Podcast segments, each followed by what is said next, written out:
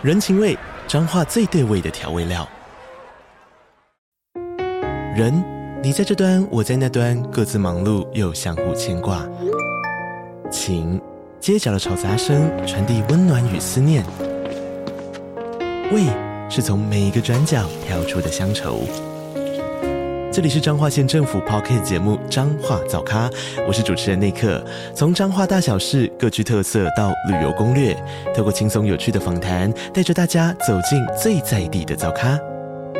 准备好了吗？彰化的故事，我们说给你听。以上为彰化县政府广告。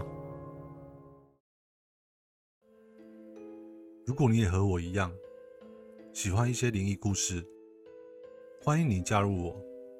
我的鬼话连篇，你不听不可。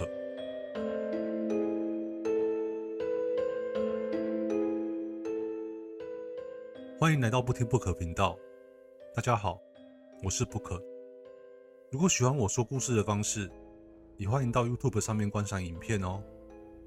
山里面总是会出现无法解释的事情，不论是魔神仔、鬼魂或是山神。常在登山的人都知道，进入山林里必须怀抱敬意。今天 Book 要带来一则关于登山之后发生了无法解释情况的事件。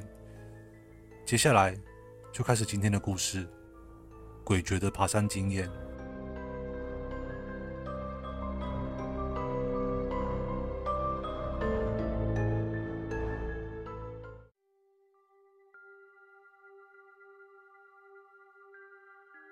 那年这时候正好秋天，天气不冷不热，老公就提议去爬山。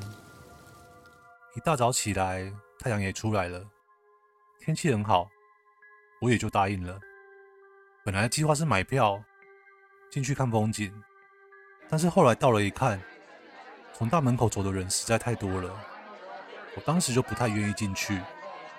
老公说不然的话，他知道后面有个小路，从那边爬山上去，虽然比较远，就当作是锻炼身体，还顺便省下门票钱。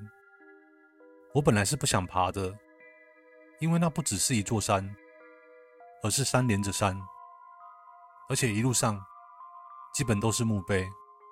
说起来，这个山其实还算是有历史的，据说是当年战乱的地方，这里死了很多人，当时战事很惨烈，最后尸体多到都没办法移走，只好在就地就掩埋。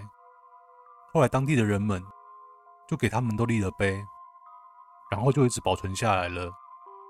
我当下心里还是觉得怪怪的，一路上都是墓碑，但是我老公却好像很期待的样子，就跟我说：“啊，那都是骗人的啦，没什么好怕的，我们又没有做什么亏心事，而且我还陪着你耶，别怕啦。”于是我就心不甘情不愿的爬上去了。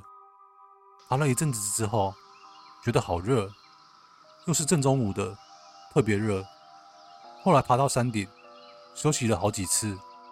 我中间无数次不想爬了，但是老公却叫我要坚持下去，我也就硬着头皮往上爬了。后来实在太累了，他看我真的是累了，就带着我往下走了一点，但是下去的路上也一样全是墓碑，真的是吓死我了。之后我们休息了一会，我老公还要继续爬，他说我们往下走一点，可以转弯到旁边的一座山，因为都是台阶，会比较好爬。我也不知道是哪根筋不对劲，就答应了。没想到那边的山比这边还要夸张好吗？虽然都是台阶，但是墓碑也更多了，连树都很少，全部都是墓碑。我真的受不了了，就生气了，坚决不上去。我也不知道是怎么回事，反正我当时整个人就不太好。平时我爬山都没什么事，但是这次不知道怎么样，我头晕又恶心的厉害。老公也看出来我是真的不舒服，就带着我下去了。下去的时候我脚步都是抖的，心里头超慌的。晚上回来之后，就翻来覆去的睡不着，好不容易迷迷糊糊睡着了，但整个人就是觉得很心神不宁。爬山回来后都3天了，不管是中午还是晚上睡觉都睡不着，心烦意乱的。以前我睡觉也是胡思乱想的时候，我想想别的事就可以睡着了，但是现在是真的完全睡不着。而且回来之后，我老是觉得有人在跟着我，不知道是我自己幻想还是真的。反正从山上下来之后到现在已经3天了，就是感觉有人在我后面跟着我。最明显的就是有一次，因为我跟老公都有晨跑的习惯，直到第4天时，一早出门的时候，我就跟我老公说：“我一直感觉有人在跟着我们。”但是我老公却说：“你想太多了啦。”我也觉得或许我真的是想太多了，就没再去想。但到了公园的时候，我那种感觉又更强烈了。我甚至觉得我回头的时候能看到一个黑影。老公看到我这样一直疑神疑鬼的，也开始不开心了，就说我是不是因为爬山的时候看到那么多墓碑被吓到了。他没说山上的事还好，一说我又想起来了，然后怎么想怎么不对，一直到现在我还是会有这样怪怪的感觉。我是不是真的在山上遇到不干净的东西被缠上了呢？